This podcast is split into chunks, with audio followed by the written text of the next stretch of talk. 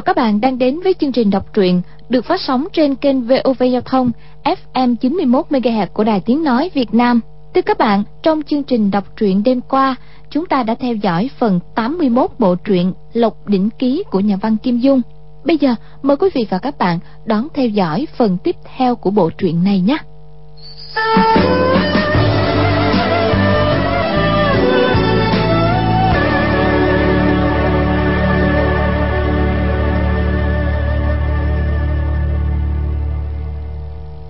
Qua hơn một giờ, Phương Di tỉnh dậy trước, vào gian nhà tranh chỗ trướng trung quân của Di Tiểu Bảo trước kia nấu cơm, rồi gọi mọi người dậy ăn. Trong đại đường đốt hai cây gỗ thông lớn, soi rõ cả phòng. Tám người ngồi thành một dòng, ăn cơm xong, Phương Di và Song Nhi đem bát đũa ra rửa. Di Tiểu Bảo lần lượt nhìn vào mặt bảy người, Tô Thuyên, Phương Di, Công Chúa, Tăng Nhu, Một Kiếm Bình, Song Nhi, A Kha, chỉ thấy có người diễm lệ, có người ôn nhu, có người hoạt bát, có người đoan trang. Người nào cũng có chỗ hay, bất giác trong lòng vui sướng. Lúc ấy kề hồng dựa biết, trong lòng thanh thản. So với hôm trước quậy phá ngủ chung chăn lớn với bảy người trong lệ xuân diện, thì có một nỗi vui bình an đầy đủ khác, bèn cười nói. Năm đó, ta đặt tên cho đảo này là đảo thông ngực thì ra đã sớm có tiên kiến sáng suốt biết là bảy vị tỷ muội đều phải làm vợ ta. Đây là trong cõi mờ mịt có ý trời. Có chạy cũng không thoát. Từ nay trở đi tám người chúng ta cứ ở trên đảo thông ngật này thọ sánh ngang trời tiếng phúc mãi hưởng. Tô thuyên nói tiểu bảo tám chữ đó không hay. Từ nay trở đi đừng nói nữa. Di tiểu bảo lập tức hiểu ra biết nàng không muốn nhắc tới những chuyện có liên quan tới hồng giáo chủ vội nói đúng đúng là ta nói bậy thì Lan và Trịnh Khắc Sản trở về rồi. Có quá nữa là sẽ mang quân tới trả thù. Chúng ta không thể ở trên đảo này lâu được. Mọi người đồng thanh khen phải Phương Di nói. Thuyên tỷ tỷ Ngươi nói chúng ta đi đâu là tốt? Tô Thuyên nhìn Chi Tiểu Bảo cười nói. Chuyện đó thì cứ nghe chủ ý của Chí Tôn Bảo thôi. Cô nói ta là Chí Tôn Bảo hả? Nếu không phải Chí Tôn Bảo Thì làm sao ăn tất trong tên ta có chữ bảo vốn chỉ là nói một đôi bảo nhỏ nhỏ là hai quân đối ngũ bản đăng gì đó. Té ra lại là chí tôn bảo. Thấy các cô gái đều nhìn vào mình y thoáng trầm ngâm rồi nói. Vậy trung nguyên thì không được rồi đảo thần long lại cách đây quá gần cũng không hay. Tóm lại là phải tới một nơi vừa thoải mái vừa không có người kìa. Nhưng một nơi hẻo lánh không có người thì nhất định không thoải mái. Nơi thoải mái nhất định phải có nhiều người huống hồ đối với di tiểu bảo thì thoải mái phải là đánh bạc, xem hát, nghe kể chuyện, xem trò diễn, ca hát, thức ăn ngon, quà bánh, gái đẹp. Không gì không càng nhiều càng tốt. Ngoài gái đẹp bên cạnh thì không thiếu, các mục còn lại nếu không phải ở những nơi phồn hoa đệ nhất thiên hạ như bắc kinh, dương châu thì nhất định khó mà vui vẻ. Y vừa nghĩ tới bấy nhiêu chuyện phong lưu nhiệt náo, chợt thấy nhớ mẹ, nói Chúng ta đoàn tụ ở đây Cũng tính là mười phần vui thú. Chỉ không biết mẹ ta một mình Cô khổ linh đinh bây giờ ra sao nữa. Các cô gái trước này chưa từng nghe y nói về mẹ mình Đều nghĩ y hiếu thảo như thế Kể cũng khó có Cùng hỏi. Hiện giờ mẹ ngươi ở đâu? Có người thì nghĩ Mẹ ngươi là mẹ chồng ta Phải tìm cách sum họp Hầu hạ lão nhân gia người. Di Tiểu Bảo thở dài một tiếng nói Mẹ ta trong lệ xuân diện ở Dương Châu á các cô gái nghe thấy mấy chữ lệ xuân diện ở Dương Châu Ngoài công chúa ra Sáu người còn lại đều lập tức đỏ bừng mặt lên. Có người quay mặt đi Có người cúi đầu xuống. Công chúa nói À lệ xuân diện ở Dương Châu Người có nói qua rồi Đó là nơi vui vẻ nhất trong thiên hạ. Người đã ưng thuận sẽ đưa ta tới đó chơi. Phương Di mỉm cười nói Y nói móc người đó Đừng tin lời Y Đó là nơi rất không đàng hoàng Tại sao không đàng hoàng?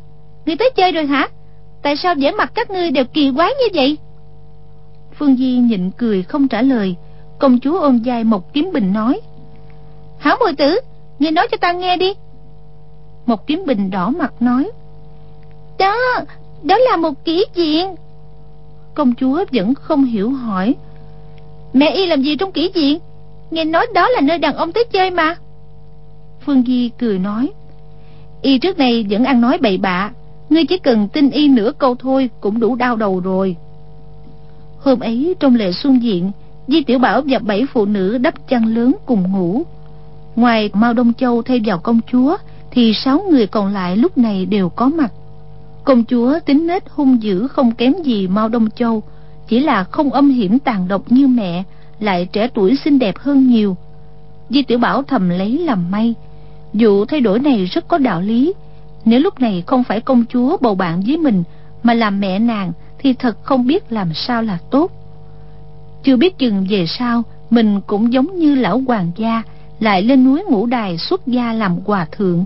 Nếu không làm hòa thượng không được Thì nhất định phải dắt cả bảy người vợ này theo. Nhìn thấy sáu cô gái dáng vẻ xấu hổ, Dường như người nào cũng nhớ lại tình cảnh đêm ấy, Y liền nghĩ Đêm ấy trong bóng tối. Mình làm bường hồi, Cũng không rõ là ai. A Kha và Thuyên tỷ tỷ trong bụng đang có con của mình. Là hai người rồi, Còn một người nữa không biết là ai. Phải từ từ hỏi cho ra. Cho dù chúng ta vĩnh viễn ở lại trên đảo thông ngực này Thì cũng không có tịch mịch đâu. Thiên tỷ tỷ con chúa, A Kha, Trong bụng ba cô đều là con của ta. Không biết còn người nào trong bụng có con chưa nữa? Cô ấy vừa buông ra, Bốn người bọn Phương Di mặt càng đỏ bừng. Một kiếm bình dội nói Ta không có Ta không có. Tăng Nhu thấy Di Tiểu Bảo nhìn nhìn vào mình Bèn lườm y một cái Nói Không có. Hảo Sông Nhi Vậy thì nhất định chúng ta phải đại công cáo thành rồi. Sông Nhi nhảy bật lên Nép vào góc phòng nói Không không. Di Tiểu Bảo nhìn Phương Di cười nói Di tỷ tỷ phải cô không? Phương Di nhịn không được cười sặc lên chì chiết Hừ, Thấy dám chết dẫm. Ta không có Không có chuyện gì với ngươi hết.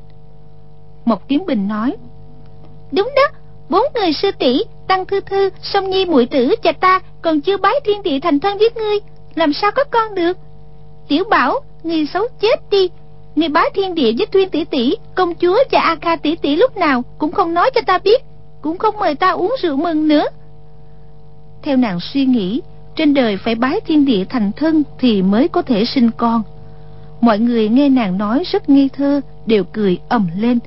Phương di vừa cười vừa đưa tay ôm lưng nàng nói, tiểu sư muội, vậy tối nay ngươi bái thiên địa làm vợ chồng với y đi.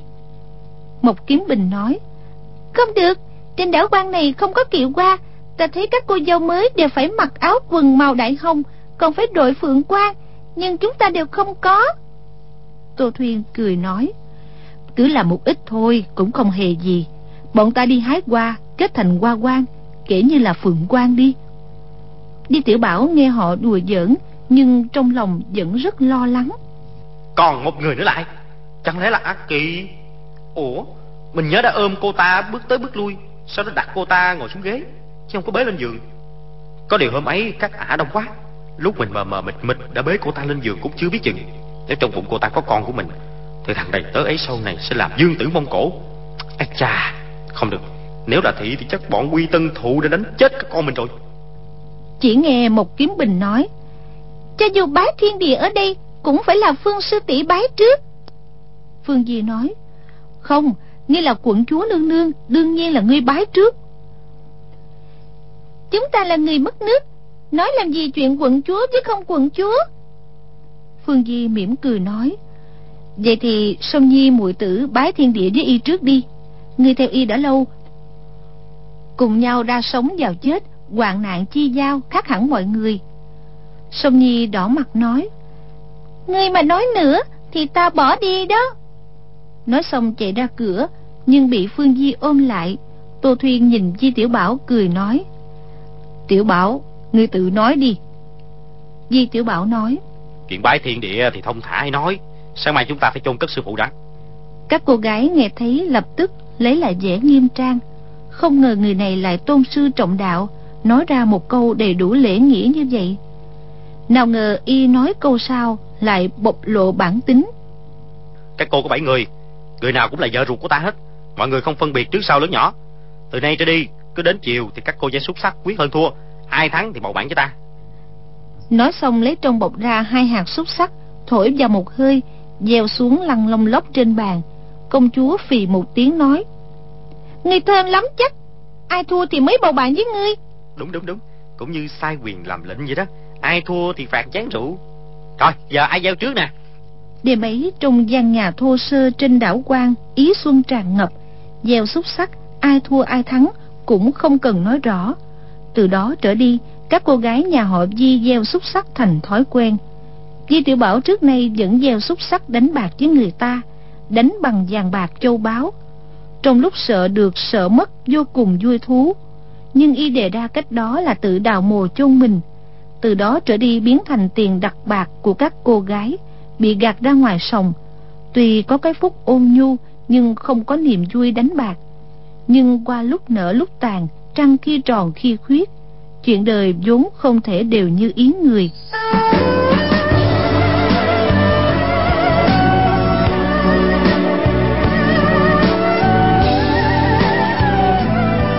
Hôm sau mọi người ngủ đến lúc mặt trời đã lên ba con sào mới dậy. Di Tiểu Bảo xuất lãnh bảy cô gái chôn cất di thể Trần Cận Nam. Nhìn thấy đất vàng lấp kín thân hình sư phụ, Nhịn không được buông tiếng khóc lớn. Các cô gái nhất tề quỳ xuống làm lễ trước mộ. Công chúa trong lòng rất không thích, Nghĩ thầm, ta đường đường là công chúa nhà Đại Thanh, Tại sao lại phải quỳ lạy tên phản tặc nhà ngươi? Nhưng trong lòng hiểu rõ, Tuy mình là cành vàng lá ngọc, nhưng trong mắt Di Tiểu Bảo Chỉ e là địa vị lại thấp nhất, Thân thiết thì không bằng sông Nhi, Xinh đẹp thì không bằng A Kha, Võ công thì không bằng Tô Thuyên, Khôn ngoan thì không bằng Phương Di Ngây thơ thiện lương thì không bằng một Kiếm Bình, Ôn nhu văn nhã thì không bằng Tăng Nhu. Thua sút rất xa, Chẳng qua chỉ ngang ngạnh hung dữ mà thôi. Nếu không lạy một lạy, Chỉ sợ từ nay Di Tiểu Bảo sẽ nhìn bằng con mắt khác, Dở trò ma trong xúc sắc. Mỗi lúc chiều tối gieo xúc sắc, cứ cho mình thường xuyên thắng lớn, bèn lập tức nhịn nhục quỳ xuống. Trong lòng khấn thầm, phản tặc ơi, phản tặc! Công chúa điện hạ ta lại ngươi một lạy, nhưng ngươi không có phúc mà hưởng. Chỉ e xuống tới âm ti, lại phải nếm mùi đau khổ thôi. Mọi người lạy xong đứng lên, quay lại. Phương di đột nhiên kêu lên. Trời ơi, thuyền đâu? Thuyền đâu mất rồi. Mọi người nghe nàng la lên hoảng sợ, cùng nhìn ra biển. Chỉ thấy hai chiếc thuyền lớn đậu trên bến không còn bóng dáng đâu nữa. Ai cũng giật nảy mình, đưa mắt nhìn ra xa chỉ thấy biển biếc không bờ, nối liền với trời xanh xa xa. Trên mặt biển có mấy mươi con chim trắng bay lượn lên xuống. Tô thuyền chạy lên dốc núi, nhìn khắp quanh đảo. Đông tây nam bắc đều không thấy bóng dáng chiếc thuyền. Phương Di chạy vào hang núi xem những bánh lái cánh buồm vật dụng trên thuyền cất giấu trong đó, thì đúng như nàng đoán, quả nhiên không biết đã đi đằng nào. Mọi người xúm lại một chỗ, ngớ mặt nhìn nhau trong lòng không kìm được sợ sệt tối qua tám người nói cười đùa giỡn đến khuya mới đi ngủ quên việc thay phiên canh gác để bọn phu thuyền lấy trộm vật dụng trên thuyền lên thuyền dông đi từ nay bị hãm trên đảo càng khó thoát thân hơn Di Tiểu Bảo nghĩ tới chuyện Thi Lan và Trịnh Khắc Sản nhất định sẽ mang quân tứ trả thù. Tám người bọn mình làm sao chống cự. Cho dù Tô Thuyên, công chúa A Kha khẩn cấp sinh thêm ba đứa con thì chẳng qua cũng chỉ có 11 người. Tô Thuyên an ủi mọi người. Chuyện đã như vậy, có lo lắng cũng vô dụng. Chúng ta cứ thông thả nghĩ cách.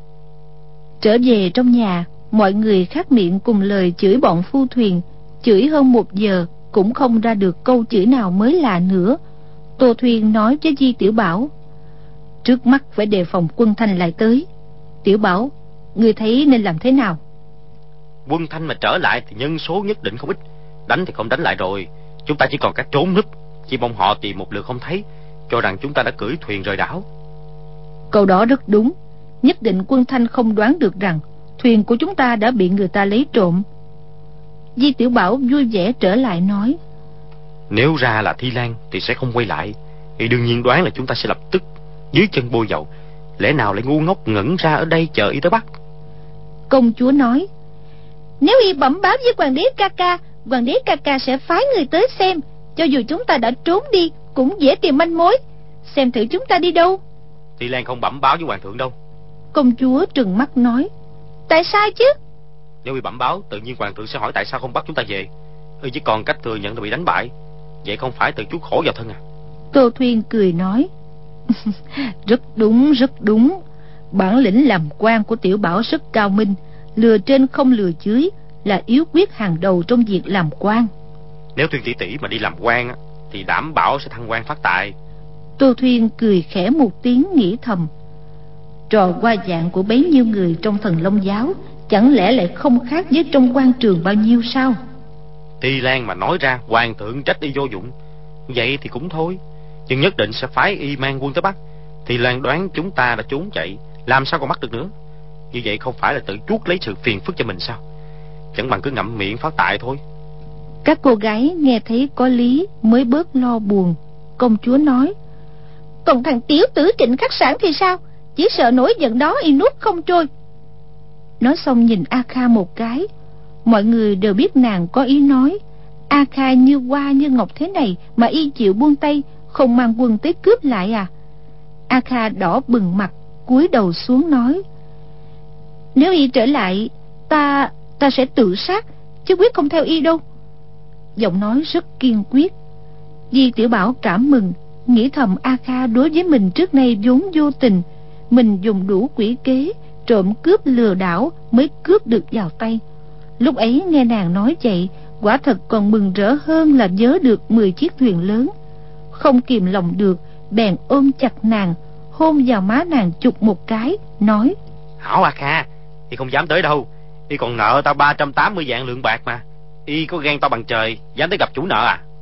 Công chúa nói, y sẽ mang binh thuyền tới bắt ngươi, cướp lại giấy nợ, lại cướp a đi lại bán cha mẹ, bà nội bà ngoại của ngươi lại cho ngươi, tất cả 760 vạn lượng bạc. Cắt đầu ngón tay ngươi, bảo ngươi viết một tờ giấy nợ, lại mắc nợ y. Di tiểu bảo càng nghe càng tức. Nếu quả chuyện ấy mà y đối phó được thì cũng không nổi giận nhưng nếu trịnh khắc sản làm như vậy thật, theo đúng bài bản, đem cha mẹ, bà nội, bà ngoại của y bán lại cho y, mẹ y thì cũng thôi. Nhưng cha y là ai thì trước nay y không hề biết. Không biết cha là ai thì tự nhiên cũng không biết bà nội là ai. Muốn đem hai người cả y cũng không biết là ai bán lại cho y. Lại còn cậy thế ra giá, nói thách lên gấp đôi thì làm sao chịu nổi. Y trong cơn giận dữ, cao giọng quát im đi. Nếu thằng tiểu tử trịnh khắc sản đem quân tới đây. Thì người khác ta đều không bán. Chứ đem ngự muội của hoàng đế đáng tiền nhất thiên hạ bán cho y. Kèm thêm một đứa con trong bụng, ra giá một ngàn vạn lượng. Thì y vẫn còn thiếu ta hai trăm bốn mươi vạn lượng bạc.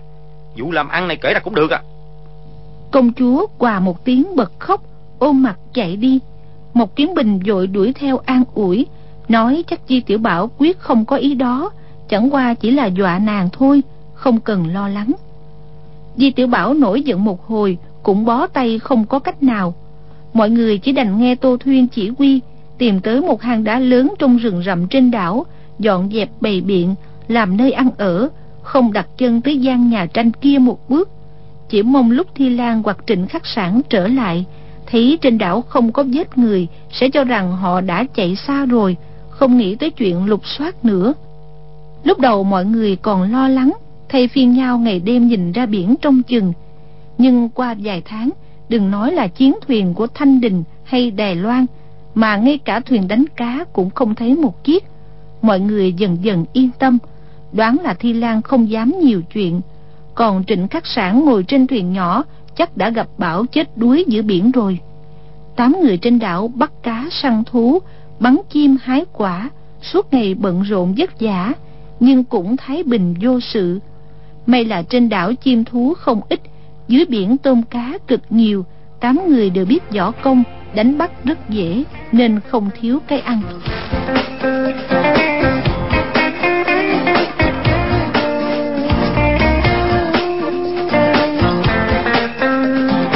Thu qua đồng tới, khí trời ngày càng lạnh hơn. Tô thuyên, công chúa a kha, ba người cũng bụng ngày càng lớn phương di và sông nhi bận rộn, lột da thú, may áo lạnh cho tám người. Quần áo cho ba đứa nhỏ cũng may dần từng cái từng cái. Lại qua nửa tháng, chợt có tuyết lớn rơi xuống.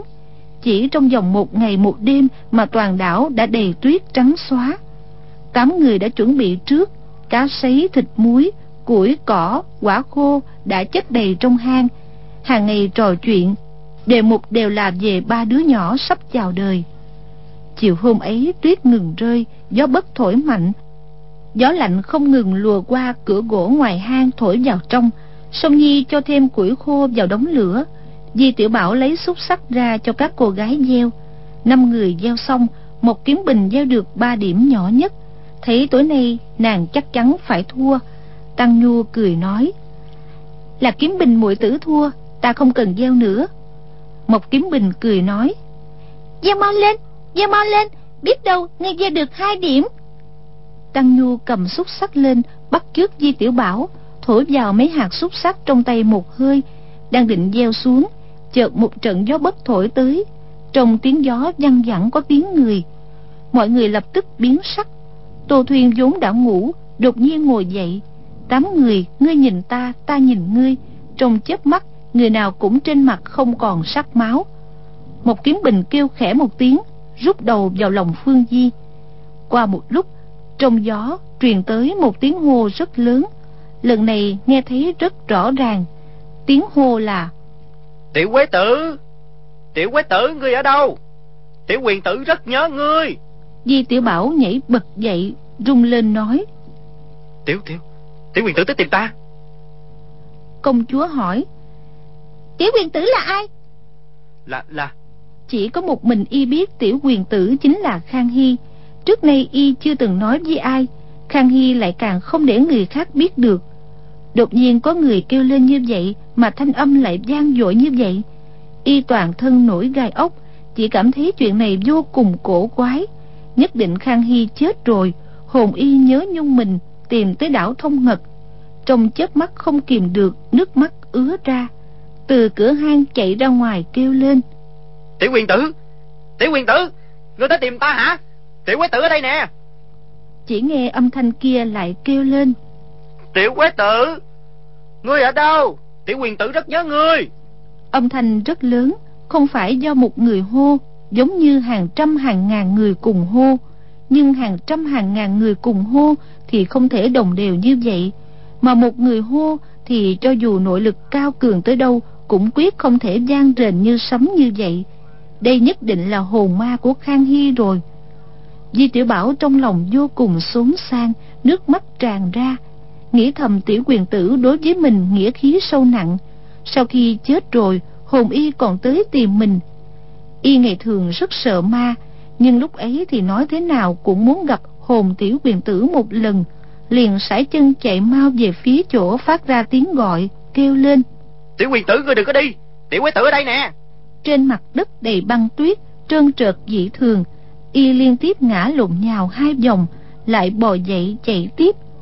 Chuyển qua sườn núi, chỉ thấy dưới bãi cát đèn lửa chi chít, la liệt như sao. Mấy trăm người tay cầm đèn lồng và đuốc xếp hàng ngay ngắn.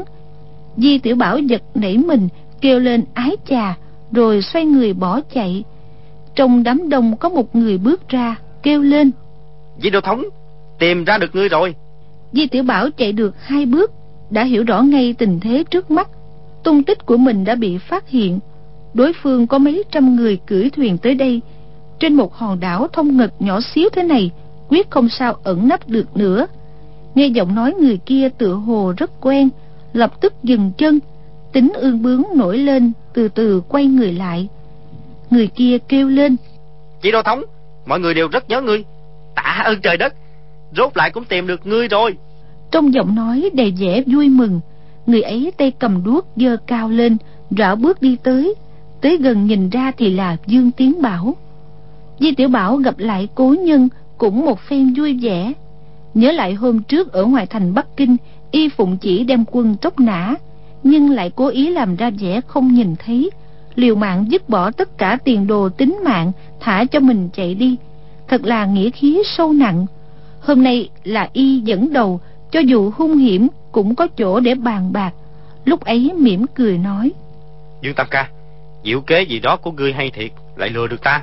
Dương tiến bảo ném bó đuốc xuống đất khom người nói thuộc hạ quyết không dám lừa dối quả thật không biết đô thống đang trên đảo này. Đây là cẩm nang diệu kế của hoàng thượng trao cho phải không? Hôm mấy hoàng thượng biết đô thống trốn ra ngoài biển liền phái thuộc bộ hạ đem ba chiếc hải thuyền phụng thánh chỉ đi tìm khắp từng hòn đảo nhỏ Sau khi lên đảo thì theo thánh chỉ của hoàng thượng hô quán như vậy Lúc ấy sông Nhi, Tô Thuyên đều đã chạy tới đứng sau lưng Di Tiểu Bảo. Qua một lúc, Phương Di, công chúa A Kha, ba người cũng đều chạy tới. Di Tiểu Bảo quay đầu nói với công chúa. Hoàng đế ca ca của cô bản lãnh rất giỏi, rốt lại đã tìm được chúng ta. Dương Tiến Bảo nhận ra công chúa, liền quỳ xuống làm lễ. Công chúa nói. Hoàng thượng sai ngươi bắt bọn ta về Bắc Kinh phải không? Không, không phải. Hoàng thượng chỉ phái tiểu tướng ra biển tìm Di Đô Thống. Hoàn toàn không biết công chúa điện hạ cũng đang ở đây. Công chúa cúi đầu liếc cái bụng đang nhô lên của mình trên mặt đỏ bừng. Dương tiến bảo nói với di tiểu bảo thuộc hạ ra biển hơn 4 tháng đã lên đên hơn 80 hòn đảo nhỏ hô quán tìm kiếm. Rốt lại tối nay đã gặp được di đô thống quả thực rất vui mừng. Ta là người phạm tội lớn đã sớm không còn là thượng ti của ngươi rồi.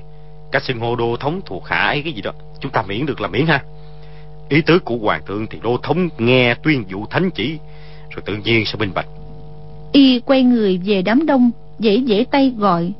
Ôn công công mời người qua đây. Trong đám đông có một người bước ra mặc sắc phục thái giám chính là thái giám trong thượng thư phòng ôn hữu phương người quen cũ của di tiểu bảo. Y bước tới gần cao giọng nói có thánh chỉ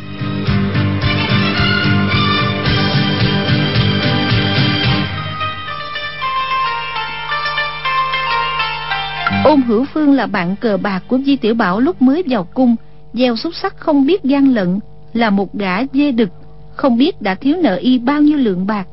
Di tiểu bảo sau khi đường mây nhẹ bước mỗi lần gặp nhau thường vẫn thưởng cho y tám chục một trăm. Di tiểu bảo nghe ba tiếng có thánh chỉ lập tức quỳ xuống.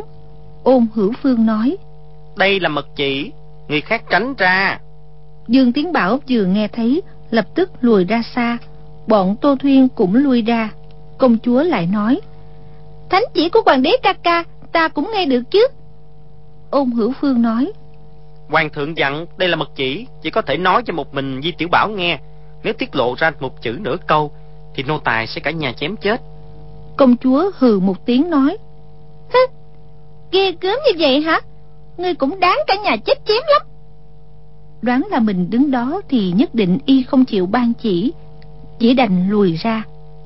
Ôn hữu phương lấy ra hai phong bì giấy vàng trong người. Di tiểu bảo lập tức quỳ xuống nói, tô tài di tiểu bảo nhận chỉ. Hoàng thượng có dặn, lần này bảo ngươi cứ đứng mà nhận chỉ, không được quỳ xuống dập đầu, cũng không được tự xưng là nô tài. Chủ như vậy là đạo lý gì đây? Hoàng thượng dặn như thế, thì ta cứ nói với ngươi như thế, còn rốt lại là đạo lý gì? Thì khi ngươi gặp hoàng thượng cứ tự mình hỏi đi hen di tiểu bảo đành cao giọng nói. Dạ cảm tạ ân điển của hoàng thượng. Rồi đứng lên ôn hữu phương đưa một cái phong bì giấy vàng qua cho y nói. Nghi bốc ra mà xem. Di tiểu bảo hai tay đón lấy xé phong bì rút ra một tờ giấy vàng. Ôn hữu phương tay trái nhấc cao đèn lồng soi lên tờ giấy. Di tiểu bảo thấy trên giấy vẽ sáu bức tranh. Bức thứ nhất vẽ hai đứa nhỏ níu kéo đánh nhau dưới đất, chính là tình hình mình và khang hy đánh giật tỷ võ năm xưa. Bước thứ hai vẽ một bọn trẻ con đang bắt ngao bái. Ngao bái nhảy sổ vào khang hy. Di tiểu bảo rút đao, đâm ngao bái. Bước thứ ba vẽ một hòa thượng nhỏ, cổng một hòa thượng già trên lưng sải chân bỏ chạy. Phía sau có sáu bảy lạc ma cầm đao đuổi theo. Đó là tình hình y cứu lão hoàng gia ở chùa thanh lương bức thứ tư vẽ ni cô áo trắng nhảy xuống, dùng kiếm hành thích khang hy. Di tiểu bảo nhảy ra đứng chặn trước mặt y, chịu thay cho y một kiếm. Bức thứ năm vẽ di tiểu bảo trong tẩm điện cung từ ninh, đạp thái hậu giả xuống đất, đỡ thái hậu thật dưới giường ra. Bức thứ sáu vẽ di tiểu bảo và một cô gái la sát, một dương tử mông cổ, một lạc ma già nhất tề giữ chặt biếm tóc của một tướng quân già. Nhìn trang phục của tướng quân già ấy thì chính là bình tây thân dương. Tự nhiên là nói di tiểu bảo dùng kế triệt tiêu ba lực lượng diện trợ cho ngô tam quế. Khang hy giỏi về đan thanh, sáu bức tranh vẽ rất sinh động. Chỉ là bốn người ngô tam quế, dương tử cát nhĩ đan, lạc ma tan kết, công chúa tô phi á thì y chưa từng gặp mặt, tướng mạo không giống. Còn những nhân vật khác, người nào cũng rất giống nhất là di tiểu bảo bộ dạng ương bướng ranh mảnh lại càng giống hệt. Trên sáu bức tranh không viết một chữ nào, nhưng di tiểu bảo tự nhiên hiểu rõ, đây là sáu công lao lớn mà mình lập được. Chuyện tỷ võ đùa giỡn với khang hy vốn không thể coi là công lao gì. Nhưng khang hy trong lòng canh cánh không quên. Còn như những công lao nổ pháo đánh tan thần long giáo, bắt sống thái hậu giả, bắt được ngô ứng hùng so ra thì không đáng nói di tiểu bảo ngẩng người ra nhìn, không kìm được chảy nước mắt, nghĩ thầm. Y mất bao nhiêu thời gian vẽ ra sáu bức tranh này? Ghi lại công lao của mình. Vậy thì trong lòng không trách mình rồi. Ngươi xem kỹ chưa? Rồi. Tuyên đọc mật chỉ của hoàng thượng. Tiểu quế tử, ngươi đi đâu vậy? Ta nhớ ngươi lắm. Thằng đầy tớ xấu xa nhà ngươi vô tình vô nghĩa. Quên lão tử rồi à. Ta không quên. Quả thật là không quên mà ôn hữu phương ngừng một lúc, lại đọc tiếp. Ngươi không nghe lời ta, không chịu đi giết sư phụ ngươi, lại dắt công chúa kiến ninh trốn đi. Như thế, không phải là bảo ta làm đại cửu tử có lợi của ngươi à? Có điều ngươi công lao rất lớn, đối với ta lại rất trung thành. Có tội lỗi gì ta đều tha cho ngươi. Ta sắp lấy vợ rồi, ngươi không về uống rượu mừng thì lão tử quả thật rất không vui.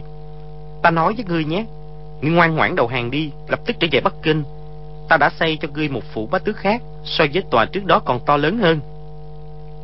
Được được được, ta sẽ lập tức về uống rượu đám cưới. Chúng ta phải nói trước, từ nay trở đi, nếu ngươi còn không nghe lời, thì ta không chém đầu ngươi không xong. Đừng nói là ta lừa ngươi về bắc kinh rồi lại giết ngươi. Sư phụ họ trần của ngươi chết rồi, thiên địa hội không có liên quan gì với ngươi nữa. Ngươi nên bỏ ra chút sức lực tiêu diệt thiên địa hội cho sạch sẽ. Ta sẽ phái ngươi đi đánh ngô tâm quế. Công chúa kiến ninh cũng cho ngươi đấy làm vợ ngày sau, phong công phong dương, thăng quan phát tài, có nhiều chuyện vui cho ngươi. Tiểu quyền tử là bạn tốt của ngươi, lại là sư phụ của ngươi. Điểu sinh ngư thang, nói ra là con ngựa tử khó đuổi.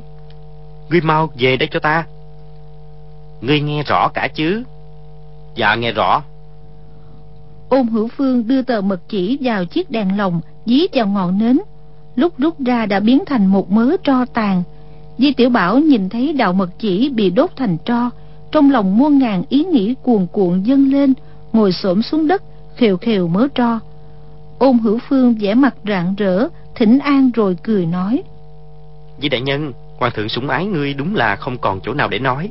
Từ nay trở đi, tiểu nhân còn nhờ ngươi đề bạc cho. Y muốn mình tiêu diệt thiên địa hội, chuyện này thì rất không phải với bạn bè. Nếu mình làm loại như vậy, thì há không khác gì bọn ngô tam quế, phong tế trung, cũng trở thành đại hán giang, quân rùa đen khốn kiếp sao? Bát cơm này của tiểu quyền tử thì không dễ ăn rồi. Lần này y tha không giết mình nhưng lời lẽ thì rất rõ ràng. Lần sau nhất định không tha nữa. Nhưng nếu mình không chịu về thì không biết y sẽ đối phó với mình thế nào. Nếu ta không về bắc kinh hoàng thượng sẽ làm gì? Bảo các ngươi bắt ta về hay là giết ta đi? Di đại nhân không phụng chỉ à. Sao sao lại có chuyện như vậy? Chứ vậy không phải là uh, uh, chuyện, chuyện trái chỉ thì nói ra cũng không được nữa kia. Người nói thật cho ta đi. Nếu ta không phụng chỉ thì sẽ làm sao? Hoàng thượng chỉ bảo tiểu nhân làm hai việc. Một việc là đưa một đạo mật chỉ cho đại nhân Việc kia là chờ với đại nhân xem đạo mật chỉ thứ nhất xong Thì đọc đạo mật chỉ thứ hai. Trong mật chỉ nói những gì thì tiểu nhân nửa điểm cũng không biết Những chuyện khác thì lại càng không biết. Dương Tâm Ca Mật chỉ của hoàng thượng là bảo ta về kinh làm việc. Nhưng nhưng, nhưng mà cười thói thấy đó Bụng công chúa giờ to quá Ta quả thực không đi được. Nếu ta không phụng chỉ về kinh Hoàng thượng bảo ngươi đối phó với ta như thế nào? Trước hết cứ nghe đối phương ra giá cái đã. Nếu nói là giết ngay không bàn Thì mình sẽ đầu hàng. Nếu không thì không ngại gì cứ cọt kè trả giá. Hoàng thượng chỉ sai thuộc hạ tới các nơi đảo tìm kiếm. Vì đô thống thuật, Tìm được rồi sẽ có ôm công công truyền đọc mật chỉ.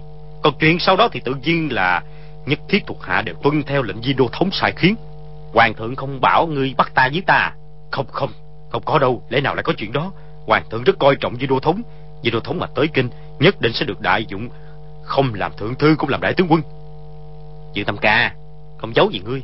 Hoàng thượng muốn ta về kinh mang người đi tiêu diệt thiên địa hội. Ta là hương chủ trong thiên địa hội. Chuyện giết hại bằng hữu như thế thì thật ngàn vạn lần không làm được. Dương Tiến Bảo là người rất có nghĩa khí. Đối với việc của Di Tiểu Bảo Đã sớm hiểu rõ mười phần. Nghe y nói vậy, Không kìm được, liên tiếp gật đầu. Nghĩ thầm, Vì được thăng quan phát tài Mà bán đứng bạn bè thì đúng là không bằng heo chó. Di Tiểu Bảo lại nói, Hoàng thượng đối với ta ân nặng như núi, Nhưng sai ta đi làm chuyện này thì quả thực ta không làm được. Ta không dám về gặp mặt hoàng thượng. Chỉ còn cách để kiếp sau làm trâu ngựa, Báo đáp ơn lớn của hoàng thượng thôi. Ngươi về gặp hoàng thượng, Nhớ đem chỗ khó xử của ta biện hộ giùm. Vốn là trung nghĩa không thể lưỡng toàn. Trong rạp hát là phải tự sát báo chúa. Tuy cắt cổ đau lắm, nhưng ta không biết làm sao. Chỉ còn cách tận trung báo quốc thôi dương tiến bảo so sánh trong lòng, nếu mình gặp phải chuyện khó khăn thế này, cũng chỉ còn cách tự sát. Đã báo đáp được ơn triên ngộ của vua, mà cũng không phụ nghĩa kết giao với bạn bè, dội khuyên. Vì đồ thống không thể dùng hạ sách như vậy, chúng ta từ từ nghĩ cách khác, để thuộc hạ bẩm báo lại với hoàng thượng nỗi khổ tâm của di đô thống đã. Trương đề đốc trương tổng binh, tôn phó tướng trong mấy tháng qua đều đã lập được công lao, rất được hoàng thượng coi trọng mọi người liều mạng bỏ hết tiền đồ không tính tới nữa. Bất kể thế nào cũng phải dập đầu nài nỉ cho di đô thống.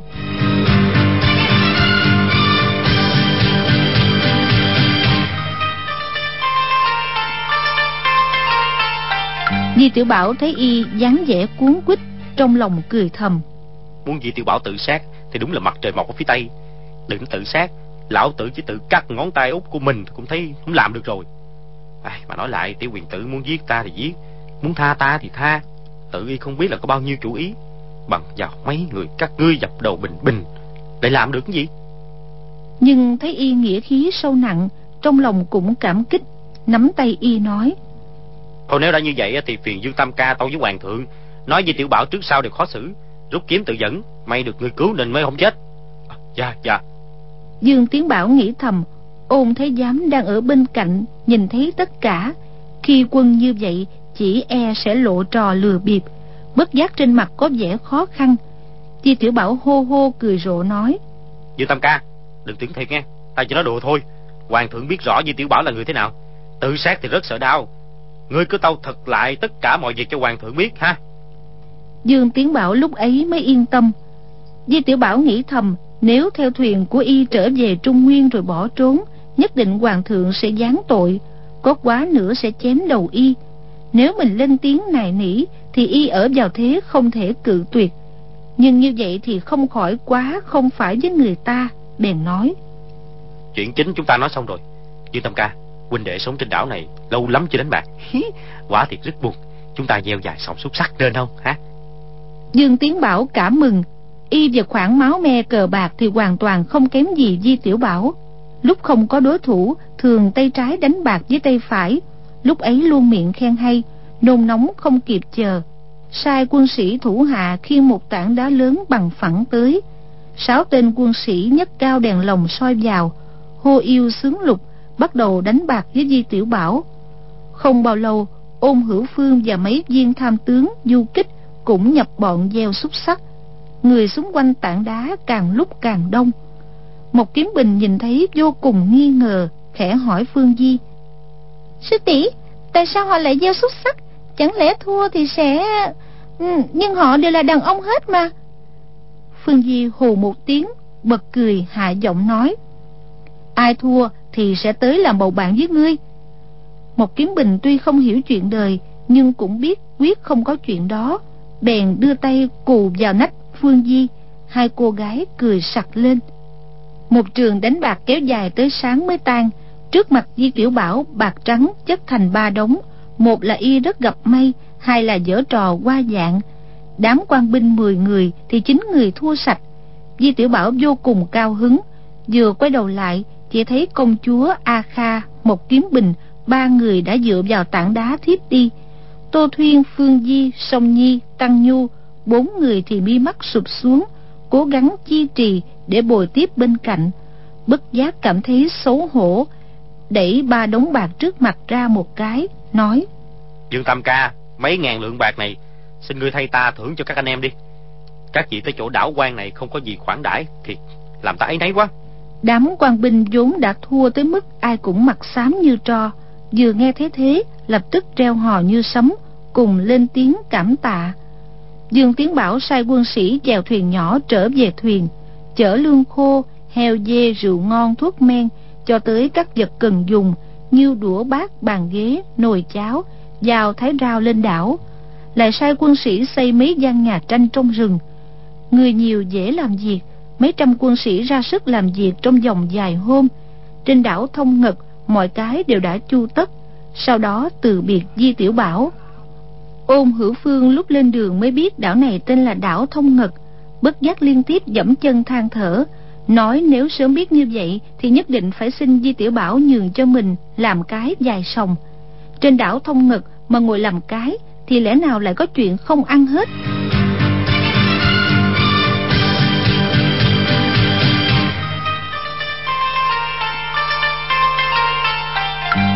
Qua hơn 10 ngày, a kha sinh một con trai trước. Hôm sau tô thuyên lại sinh được một con trai.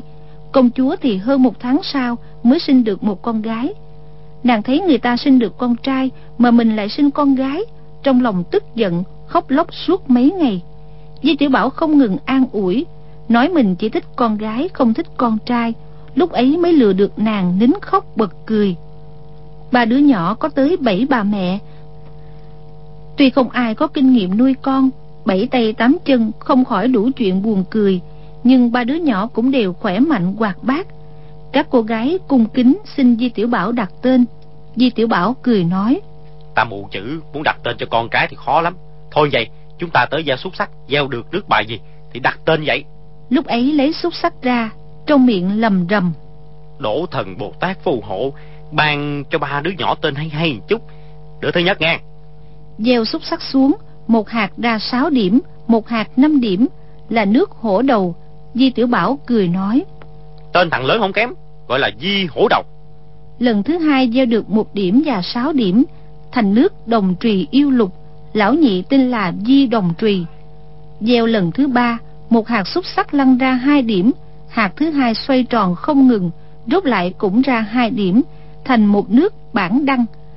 Di tiểu bảo sửng sốt hô hô cười rộ nói tên của đại cô nương nhà chúng ta kỳ quái thiệt tên là di bản đăng.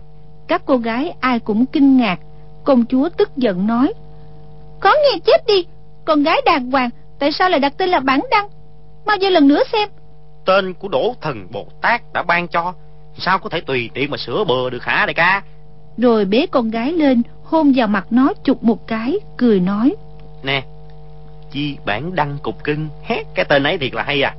Công chúa tức giận nói không được không được nói thế nào cũng không thể gọi là bản đăng.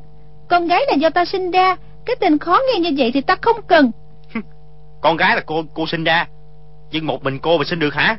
Công chúa giật xúc sắc nói để ta gieo. Gieo ra thế nào thì đặt tên thế đó. Di tiểu bảo không biết làm sao chỉ đành theo lời nàng nói ờ được rồi.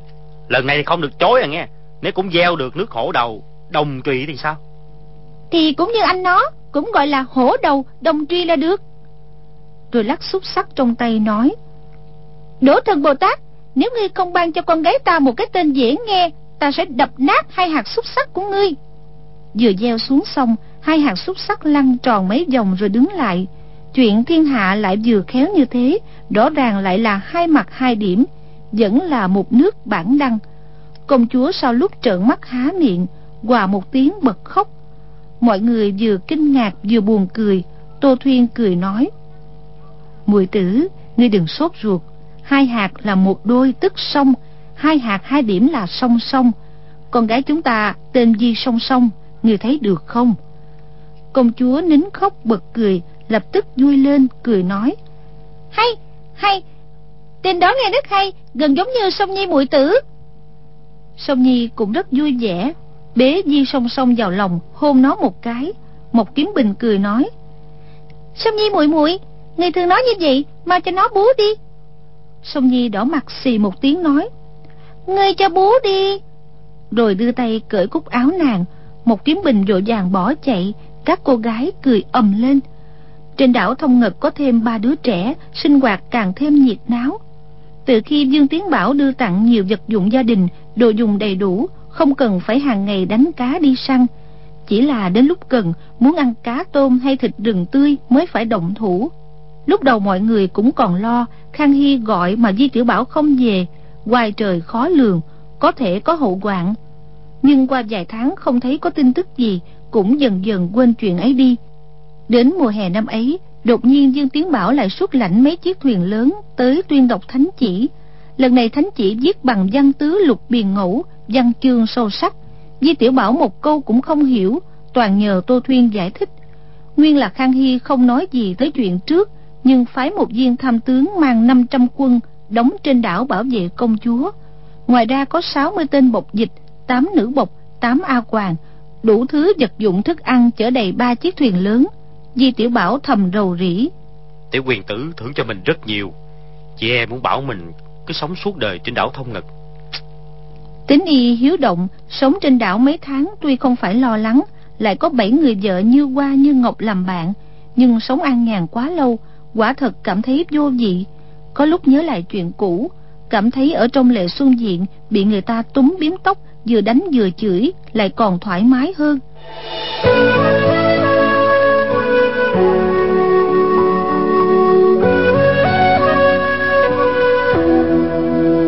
Tháng 12 năm ấy, khang hy sai triệu lương đóng tới ban chỉ. Hoàng đế lập con trai thứ doãn nhân làm thái tử, đại xá cho thiên hạ di tiểu bảo được thăng một cấp, phong làm nhị đẳng thông ngật bá. Di tiểu bảo bày tiệc khoản đãi triệu lương đóng trong tiệc, triệu lương đóng nói về chiến sự thảo phạt ngô tam quế. Nói binh tướng của ngô tam quế lợi hại, dương sư các nơi thất lợi. Di tiểu bảo nói, triệu nhị ca, xin ngươi về tâu với hoàng thượng. Nói ta ở đây quả thực rất buồn chán. Xin hoàng thượng phái ta đi đánh lão tiểu tử ngô tam quế đi. Hoàng thượng đã đoán tước gia trung quân ái quốc biết ngô tặc lộng hành nhất định sẽ sinh ra trận. Hoàng thượng nói di tiểu bảo muốn đi đánh ngô tam quế cũng được. Có điều trước hết y phải tiêu diệt thiên địa hội cho ta đã. Nếu không thì cứ ở đảo thông ngật mà câu cá bắt rùa thôi. Di tiểu bảo mi mắt đỏ que suýt nữa bật khóc. Triệu lương đống nói hoàng thượng nói trước đây lúc hán quan vũ nhà hán còn trẻ có một người bạn tên nghiêm tử lăng. Sau khi hán quan vũ làm hoàng đế nghiêm tử lăng không chịu làm quan đi câu cá trên sông phú xuân hoàng thượng lại nói đại thần cương thái công của chu vũ dương trước kia cũng câu cá trên sông vậy.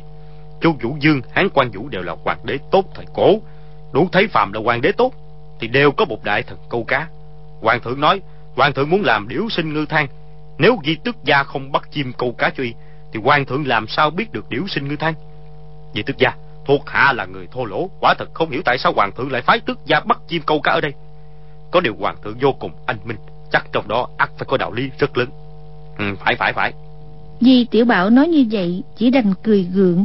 Y biết rõ Khang Hy chế nhạo mình Xem ra nếu mình không ưng thuận tiêu diệt thiên địa hội Thì hoàng đế sẽ bắt mình câu cá suốt đời ở đây. 500 quan binh kia nói là bảo vệ công chúa Nhưng thật ra là cai ngục, lính ngục Giám thị nghiêm ngặt Không cho mình rời khỏi đảo một bước. Y càng nghĩ càng đau xót. Buổi tiệc kết thúc sớm sau khi uống rượu cũng không đánh bạc, Trở về phòng ngồi ngẩn ra rơi nước mắt. Bảy vị phu nhân thấy Di Tiểu Bảo khóc, Đều rất kinh ngạc Xúm tới hỏi han. Y nói lại lời Khang Hy. Công chúa tức giận nói, Phải rồi, Nếu quả thật hoàng đế ca ca muốn thăng chức cho ngươi, Thì từ tam đẳng bá thăng làm nhị đẳng bá là được. Chứ nhị đẳng thông ngật bá Thì còn có đạo lý gì chứ? Nhà đại thanh chúng ta chỉ có chiêu tính bá Quan nhị bá. Nếu không phải thì là tương cần bá. Vĩnh hưng bá. Người vốn là tam đẳng trung dũng bá. Như vậy rất hay Chứ ba chữ thông ngực bá Rõ ràng là muốn chế nhạo người ta. Y, y không hề nghĩ tới ta. Di Tiểu Bảo nói. Thông ngực bá cũng không sao. Tên đảo thông ngực này là do ta đặt Cũng không thể trách hoàng thượng. Ta là đảo chủ đảo thông ngực Tự nhiên là thông ngực bá. So với thông bồi bá thì tốt hơn nhiều. Thiên tỷ tỷ Cô nên nghĩ cách Chúng ta trốn về Trung Nguyên. Ta quả thật rất nhớ mẹ ta. Tô Thuyền lắc đầu nói Chuyện đó quả thật rất khó Phải từ từ chờ cơ hội thôi. Di Tiểu Bảo cầm chén trà lên Choan một tiếng ném xuống đất dở nát Tức giận nói. Là cô không chịu nghĩ cách. Được rồi Sắp tới ta sẽ một mình đón đén trốn đi. Mọi người đừng có trách ta. Ta ta ta, ta thà về lễ xuân diện làm thằng khốn hậu trà Chứ không cần làm thông ngực bác. Thì khiến người ta buồn bực mà chết đi. Tô Thuyên cũng không tức giận mỉm cười nói. Tiểu Bảo ngươi đừng sốt ruột Rồi cũng sẽ có một ngày Hoàng thượng sai ngươi đi làm việc thôi. Di Tiểu Bảo cả mừng đứng lên vái dài một vái Nói Hảo tỷ tỷ ta xin lỗi đã không phải với cô. Nói mau đi Hoàng thượng sẽ phái ta đi làm chuyện gì? Chỉ cần không phải là đánh thiên địa hội thì chuyện gì ta cũng làm. Công chúa nói Hoàng đế ca ca muốn sai ngươi đổ nước tiểu Rửa thùng xí thì sao? Di Tiểu Bảo tức giận nói Ta cũng làm Có điều hàng ngày sẽ phái cô làm thầy đó Công chúa thấy y càng giận dữ Không dám nói nữa. Mộc Kiếm Bình nói Tiên tỷ tỷ Người nói mau đi Tiểu Bảo đúng là rất sốt ruột rồi đó. Tô Thuyên trầm ngâm nói Làm chuyện gì thì ta không biết Nhưng suy đoán tâm ý của hoàng đế Thì rốt lại sẽ có một ngày Gọi ngươi về Bắc Kinh. Y đang ép ngươi đầu hàng Muốn ngươi ưng thuận đi đánh thiên địa hội. Ngày nào ngươi còn chưa đầu hàng Thì y còn làm khó ngươi ngày đó Tiểu bảo Ngươi muốn làm anh hùng hảo hán, Muốn chu toàn nghĩa khí với bạn bè Thì phải chịu khổ cực một chút. Còn muốn làm anh hùng Lại muốn nghe hát bài thập bát mô. Loại anh hùng như vậy Cũng dễ làm thôi. Di tiểu bảo nghĩ thấy cũng có lý, Bèn đứng lên cười nói. Ta sẽ làm anh hùng, Sẽ tự hát bài thập bát mô. Như vậy được không? Sờ một cái, Sờ hai cái, Sờ tới cạnh đầu thiên tỷ tỷ rồi đưa tay sờ lên đầu tô thuyên, trong tiếng cười rang của mọi người. Một trường sóng gió cũng tiêu tan trong cõi vô hình.